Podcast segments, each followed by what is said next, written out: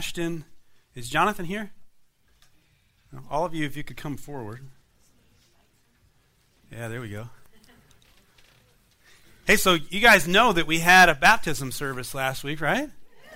It was our first one here in this building, so we were truly excited to see five people made a public profession of their faith last week. And so I wanted to take a, a moment today just to highlight that again. And so, Ashton, tell me, buddy, how old are you? Nine. Say it again. Nine. You're nine years old. Awesome. And so, what was it that made you decide to get baptized? Because I wanted the world to know that I love Jesus. And Amen. I, I wanted a new life from my old sinful life. Amen, brother. Nice job, dude. Isn't that awesome? When you hear that from a young man, doesn't that encourage you? Awesome. So, David, tell us to you, what did baptism mean for you? I was baptized when I was eight years old, and um, when I was eight years old, my parents had just gone through a divorce, and my dad was the preacher of that church, and he left. And I knew that I loved God, and I wanted to completely dedicate my life to Him in front of the, that group of people then. But I walked away from God a whole bunch of times from about 17 on, and I thought, I need to rededicate my life and just do this over again because um, I was the prodigal son over and over and over again, and I came back. And uh, so I just wanted to share it with this family. So. Amen. Awesome. So, Will, I'm going to ask you the same question. What did baptism mean for you? Well, it's renewing my life with Jesus, Come, becoming closer to Jesus. Um, I too, I have been. I was baptized a while back and didn't really know the real meaning of the baptism until last Sunday, and my uh, spirit and myself have been cleansed, cleansed, and reborn with Jesus. Amen. Awesome. Thank you, guys.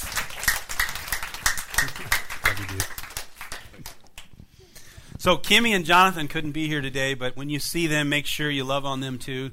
It's so special to have people dedicate themselves to the Lord in public like that. So, I just want to encourage all of you that if you're here today and maybe you're feeling that, like, I want to publicly profess my faith, I want to get baptized. You can do that too. You can sign up. We've got a sign up sheet over there. We'd be happy to pull that thing out of the Conex and do it again. Amen. So we've got a special video for you based on last week. If somebody could hit the lights for us.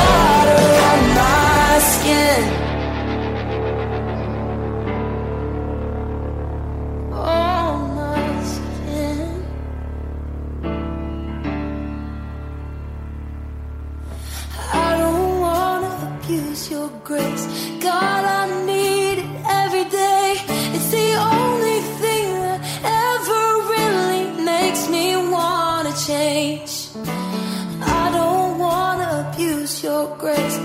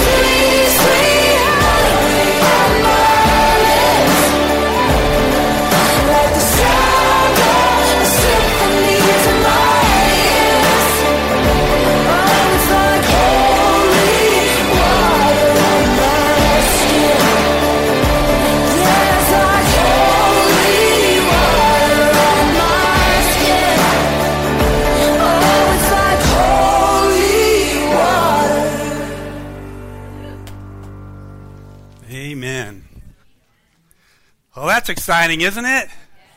Hey, I have to have give one other prop. You know, the person who put that together was my son who made the video. So, thank you, buddy.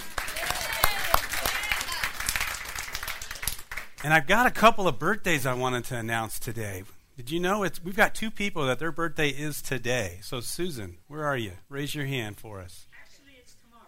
Is it tomorrow? Okay. Well, we can celebrate it today. Mike, I know yours is today, right? So could you guys join me? Let's sing them happy birthday. Happy birthday to you. Happy birthday to you.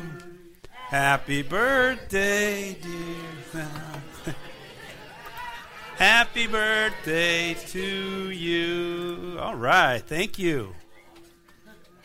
Amen. So if you've got your Bibles, if you'll turn with me to 2 Corinthians chapter 5, we're going to look at verses 14 through 15 together today.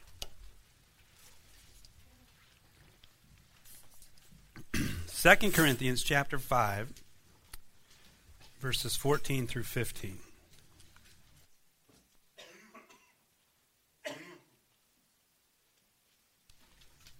All right, for Christ's love compels us because we are convinced that one died for all, and therefore all died. And he died for all that those who live should no longer live for themselves, but for him who died for them and was raised again. Christ's love, that is what compels us. That's what everything is about right there, his love. It's this love that should compel us to live for him. Every single day, you and I have a choice to make. We can live for me or we can live for him. He gave his very life for us, and our only reasonable response to that is to give our lives to him. Romans chapter 12, verse 1, it says it this way In view of God's mercy, to offer your bodies as a living sacrifice, holy and pleasing to God. This is your true and proper worship. A living sacrifice that is holy, meaning we are to be different from the world.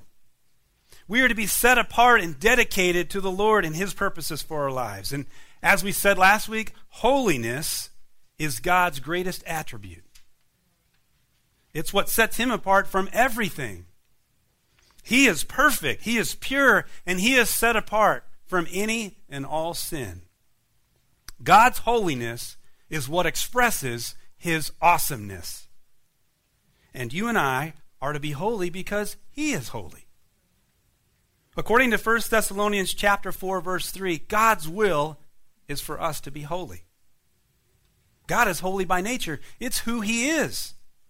But you and I on the other hand, we can only become holy through a relationship with Jesus. And our holiness, it's a process. And that process continues until we leave this earth. And most people, when they think about holiness, they're thinking about God's laws, or they're thinking about a whole list of do's and don'ts. But holiness is not just about action or behavior. Holiness is about God's very nature. That's what it's about. And so, for us to be holy as He is holy, we simply need to reflect His character in our lives. All too often, people think they've got to give up being happy in order to be holy. But nothing could be further from the truth. Because true happiness is found in holiness. Nothing will satisfy us more than a relationship with Jesus. So many things in this world will try to compete with that right there. But the reality is, a relationship with Jesus that is focused on the pursuit of holiness is the only thing that leads to true and lasting joy. Holiness is not a behavioral issue as much as it is an affection issue. So, what is your affection towards Jesus? Do you really know him? Because if you know him, you will love him. And if you love him, you will obey him. And if you know, love, and obey him, you will become holy. And as you experience becoming holy, you will experience true joy. Let's pray. Father, we thank you for such an awesome day. Kicking off service all about baptism, and I'm just like ready to run a mile or something. Just excited, Lord. We give you glory for people who've publicly professed before everyone their faith in you. That is so encouraging to see. I know it's got to bring joy to you and every angel in heaven. So we just thank you for it. I pray that our hearts and our minds would be open to receive today what you'd have for us to hear. In Jesus' mighty name. Amen. Now, everyone is moved or motivated by something. So, what moves you? Is it money? Is it success? Is it family? Maybe it's friends? Food? Yes. Amen. I like some good food too. Some people it's politics, some it's sports, maybe it's entertainment, maybe it's love, or it could be something else altogether. What really moves you? As you think about that and come to an answer, I hope by the end of this message that you will see and understand what should move us more than anything else.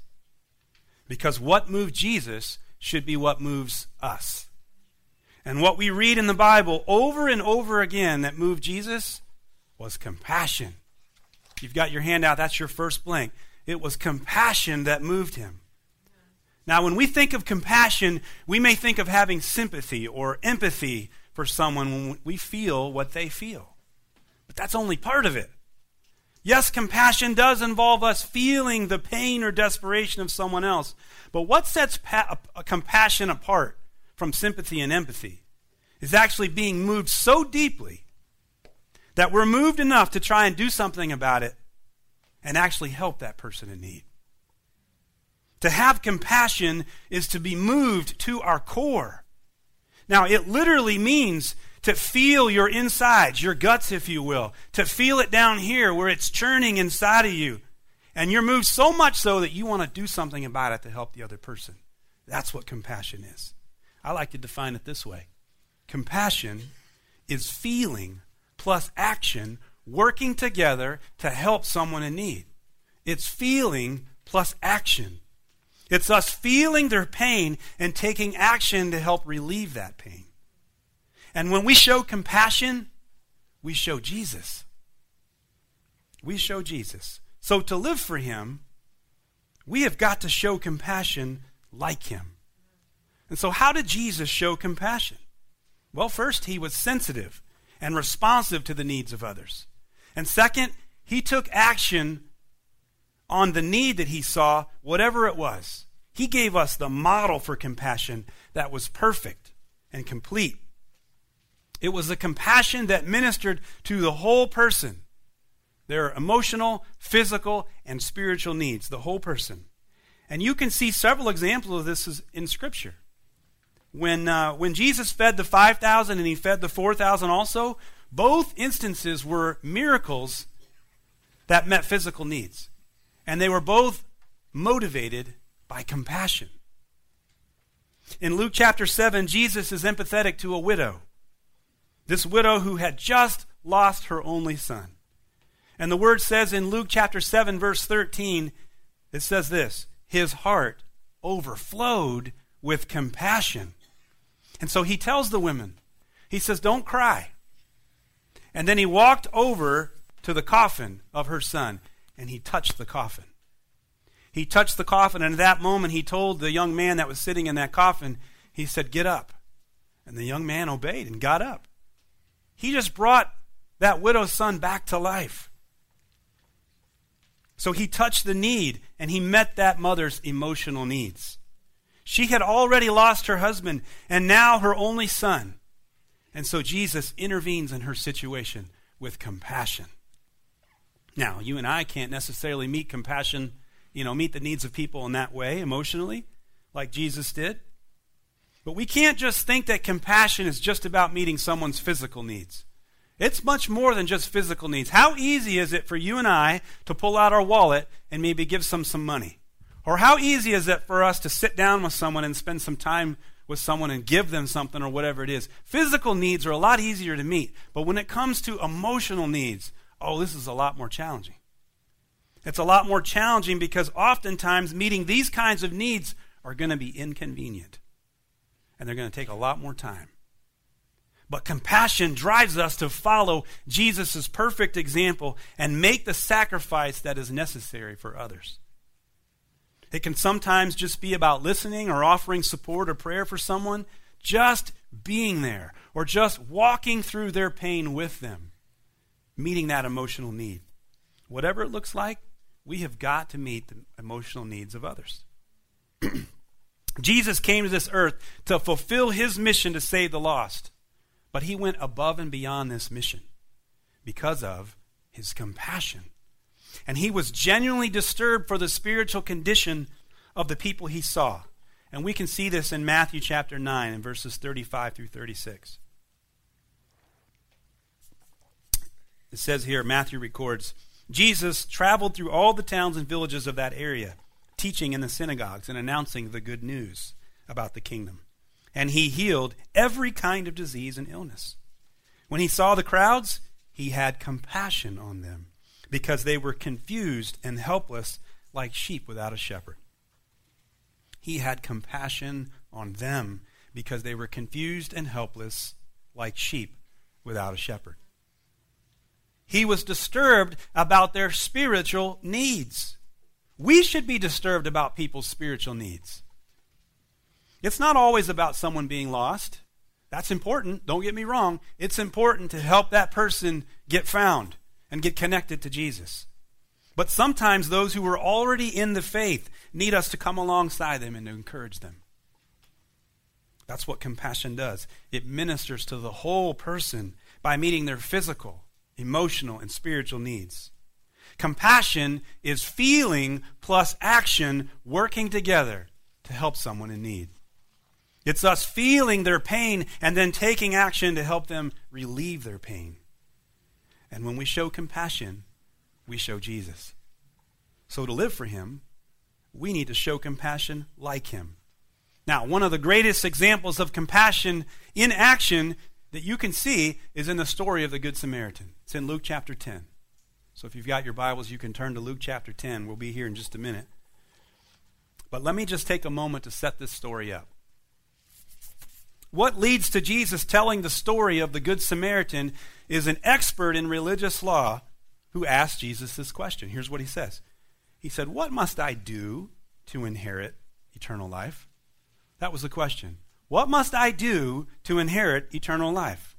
And we know from Scripture that this guy, man, he had an agenda. What he really wanted to do was test Jesus. He wasn't interested in the answer. He just wanted to test Jesus. Now, this guy, and the he was an expert in religious law.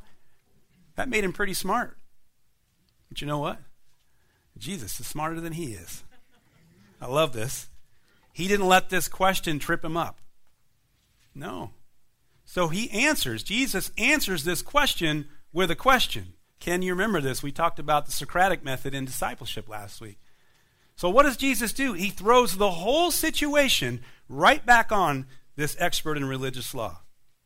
And here's what Jesus says He says, What is written in the law? How do you read it?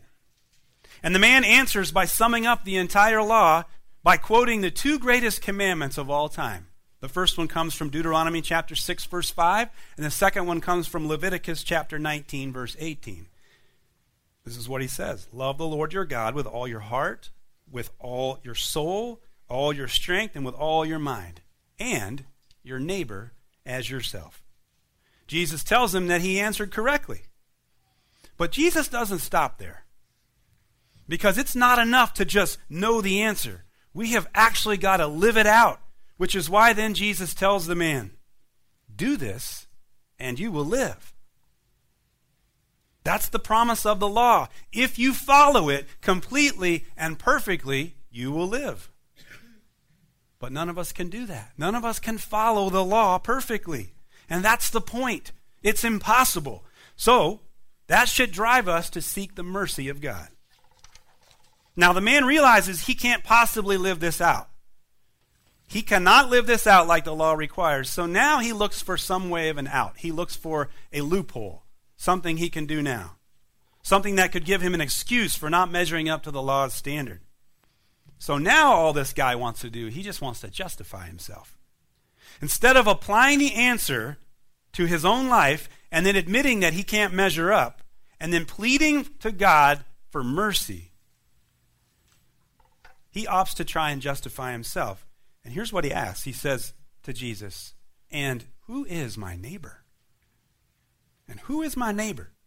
He's not really interested in who his neighbor is. He's more interested in knowing who his neighbor isn't. Because he knows if he finds out who his neighbor isn't, then he can justify himself according to the law. Now, listen, before we start condemning this guy and start calling him a dirtbag, we really need to stop and think that we're not much different than he is at times. We're not really. We always look for the easy way out. At least most of us do. So, to answer the man's question on who is my neighbor, Jesus responds by telling him the story of the Good Samaritan. So, if you've got your Bibles, Luke chapter 10, we're going to look at verses 30 through 37. This is what's referred to as the Good Samaritan. Here's what Jesus says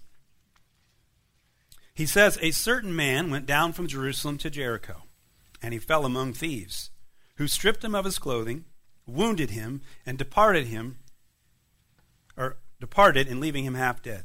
Now, by chance, a certain priest came down that road, and when he saw him, he passed by on the other side. Likewise, a Levite. When he arrived at that place, came and looked, passed by on the other side. But a certain Samaritan, as he journeyed, came where he was, and when he saw him, he had compassion. So he went to him, and he bandaged his wounds, pouring on oil and wine, and he set him on his own animal, brought him to an inn, and took care of him. On the next day, when he departed, he took out two denarii, gave them to an innkeeper, and said to him, Take care of him. And whatever more you spend when I come again, I will repay you. So, which of these three do you think was a neighbor to him who fell among the thieves? And he said, He who showed mercy on him. Then Jesus said to him, Go and do likewise. There is so much in this story for us to learn. So let's try to unpack this together. The distance between Jerusalem and Jericho, it was about 17 miles. It had an elevation drop of about 3,000 feet. And so this road between these two cities was known for how dangerous it was.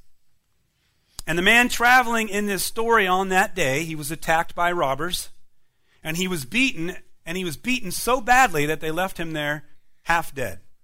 And the first person to come upon him was a priest. You would think that of all the people in the world, a priest would certainly be one to stop and help. But he doesn't. He passes by the half dead man and continues on his journey. And then a Levite. A Levite comes by and he does, he does the exact same thing. He passed by on the other side. Now, Levites, these were just the ones who helped the priests in the temple perform their duties. So both of these guys worked in the church. How in the world could they just pass by on the other side? But you see, they're not much different than many of us. There are all kinds of excuses that we can come up with for not showing compassion.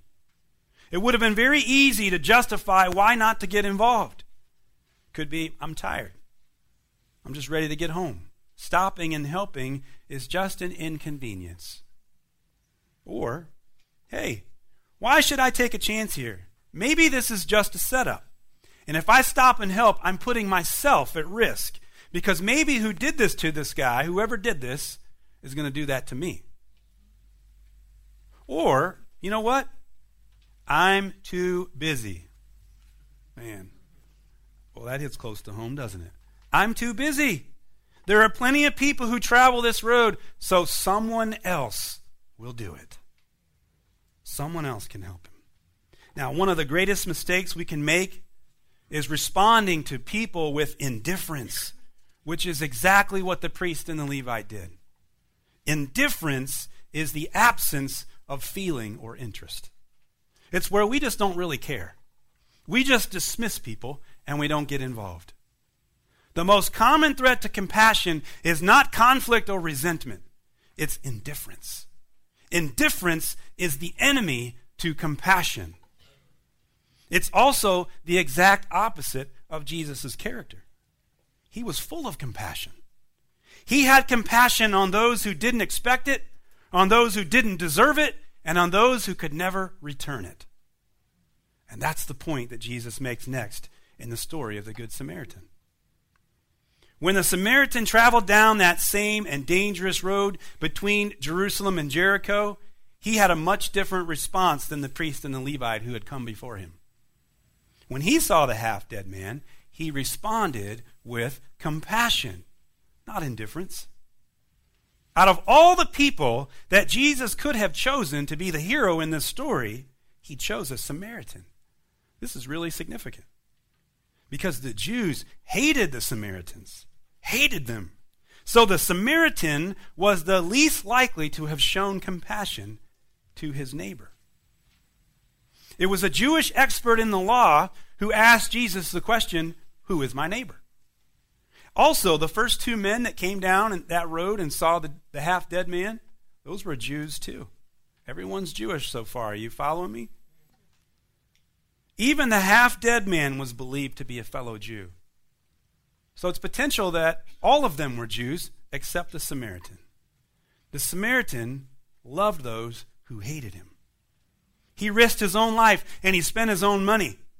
Two denarii was equal to two days' full wages, and he paid that. So the investment the Samaritan made on behalf of the half dead Jew was significant. It cost him a great deal. There was no logical explanation for why the Samaritan would interrupt his own plans for that day and spend his own money to help an enemy who was in need. It just doesn't make any logical sense.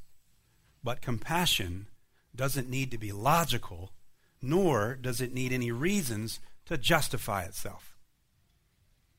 Doesn't need to be logical, doesn't need any reasons to justify itself because compassion is feeling plus action working together to help someone in need. It's us feeling their pain and taking action to help them relieve their pain. This is exactly what the Samaritan did in this story. He had compassion. He interrupted his own journey to take care of this injured man. He patched up his, his wounds and he poured on oil and wine. Now, that may sound like a strange mix oil and wine, but in those days, it was common to use the wine as an antiseptic and the oil to soothe and help heal the wound. He then placed this man on his own animal and took care of him. Notice all the sacrifices that the Samaritan made, right?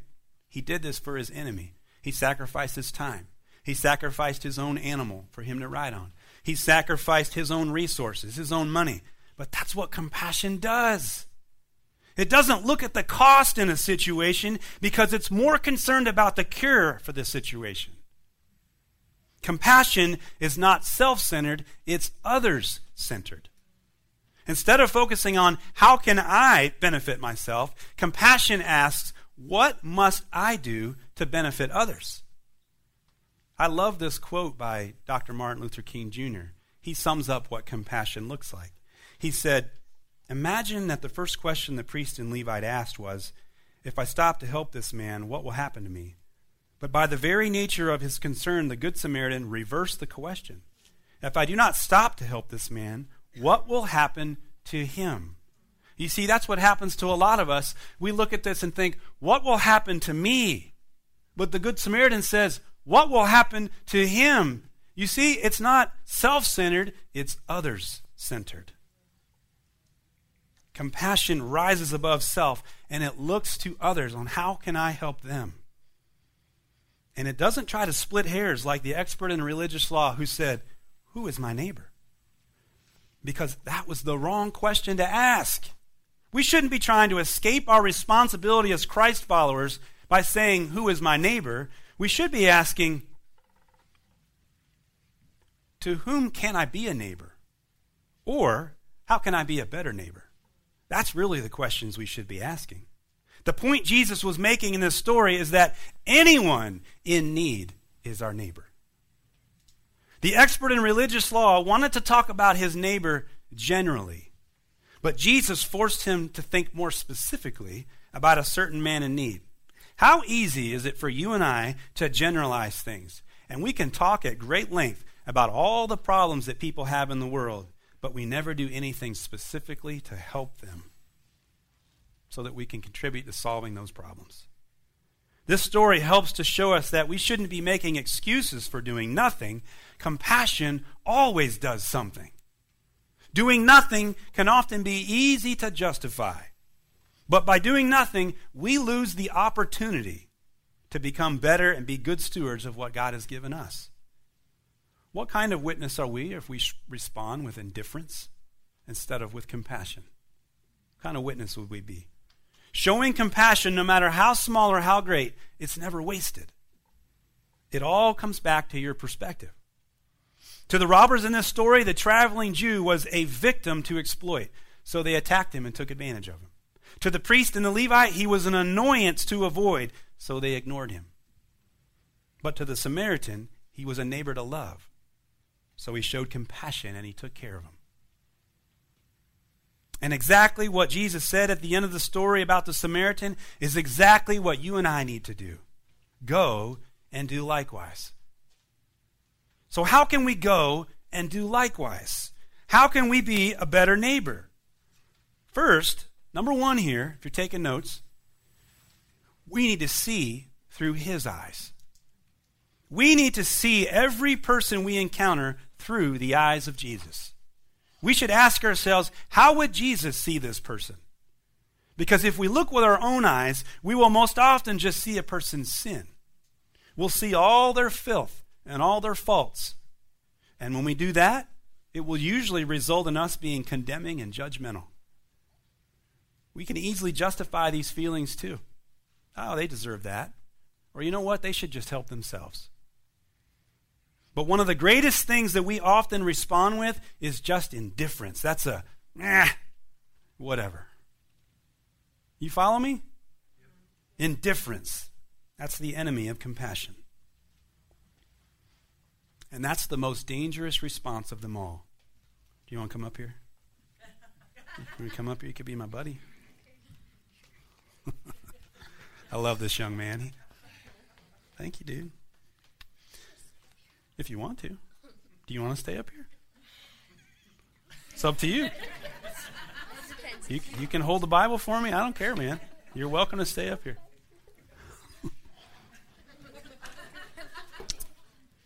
Good, you can hold it. Sweet. I might even have you read a scripture too. Will that be cool? Yeah. Okay. We'll do it together. Okay. All right. So, we've got to see through Jesus' eyes. That's the whole thing. We've got to see through his eyes. And the second thing that we need to do to be a better neighbor is we've got to get close enough to touch. We've got to get close enough to touch. We've got to be able to touch that need that we see through Jesus' eyes. Compassion is all theory unless we get close enough to touch the need. The, the priest and the Levite in the story that we just unpacked together, they didn't do this. They looked through their own eyes and passed by on the other side. They went out of their way. That's what indifference does. It just dismisses and doesn't get involved. We have got to get close enough to touch the need. And number three, we need to be to be a better neighbor, we need to be willing to pay the price. To be moved with compassion like Jesus will often cost us. It will cost us our time. We may have to interrupt our schedule. It could cost us our priorities. We may have to shift priorities around to accommodate. It could cost us our finances.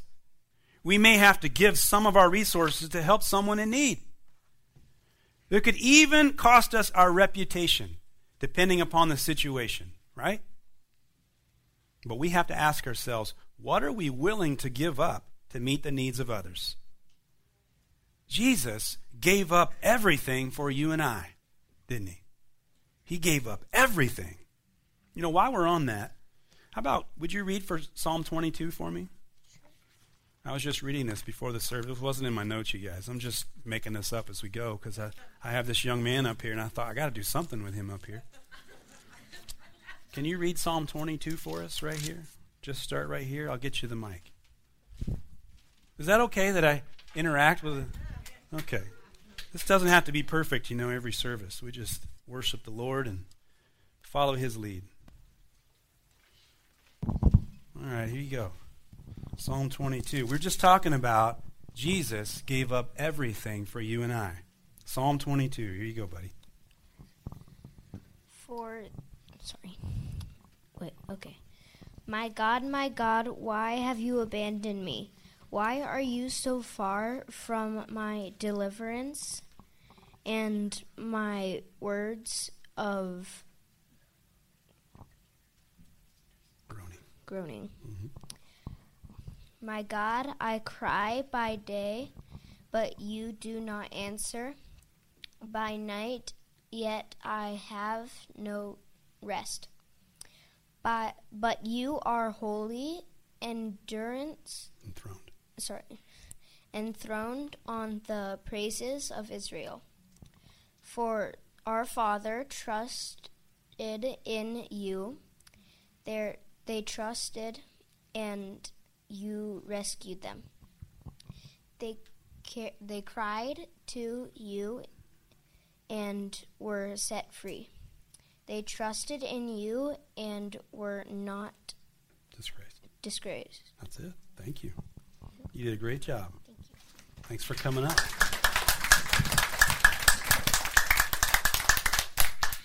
So that psalm is really the words of Jesus. Although David wrote it, if you think about it, he's saying, My God, my God, why have you forsaken me? That's what Jesus said as he hung on the cross.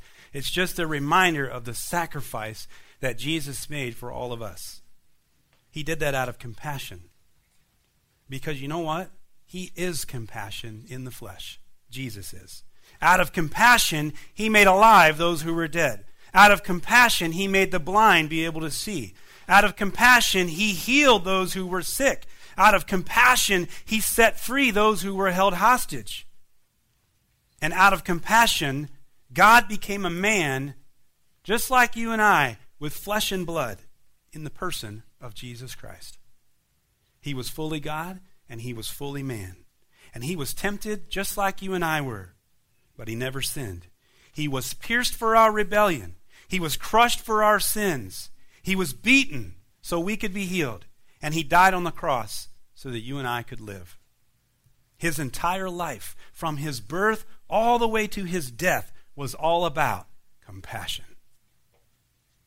He always got close enough to touch the need, no matter what it was. And he was always willing to pay the price. And he proved it by his death on the cross for our sins and his resurrection from the dead. That's what brings spiritual life for everyone who believes in him. So you and I need to go and do likewise. We need to show compassion just like he did. We need to see beyond the surface by looking through and seeing through his eyes. And when we do that, we'll be able to see the real need. And then we need to get close enough to be able to touch the need in people's lives. And lastly, we need to be willing to disrupt our own schedule. We need to be willing to disrupt our own priorities, our finances. It may even cost us our reputation. but we got to be willing to pay the price. So we never ask, Who is my neighbor? We ask, How can I be a better neighbor? That's the question we should be asking. So let's pray. Father, we thank you that you are compassion. This is how we're to live our lives, just like you did. And you modeled that for us so perfectly. Lord, sometimes we can get so busy in our lives and so focused on us that we don't look out and we see the needs in other people. Lord, I pray right now that you would embolden us, encourage us to see people's physical needs, their emotional needs, and their spiritual needs, and that we would live it out representing you the way that we know we need to. And I just pray right now, Father, there's someone here that needs compassion, that's hurting, that's going through some tough times, and they need people to come around and help shore them up, Lord. That you just help them to be encouraged, that we're a family here and we love on one another. That's what we do. And so, Father, I just pray for that. And for others that are here, maybe you're here and you've never given your life to Christ. He is a compassionate God. He wants to love you and make your life uh, anew again. I think about what Ashton said when he was up here, Lord, just hearing the innocence of a child utter the words, you know, wanting to publicly profess their faith and be cleansed of their sin. It's just so encouraging to see that. And I pray if there's someone here today that you draw them to you in such a way, Father, they don't leave this room, this living room, before they commit their lives to you. Thank you, Father, for all you've done.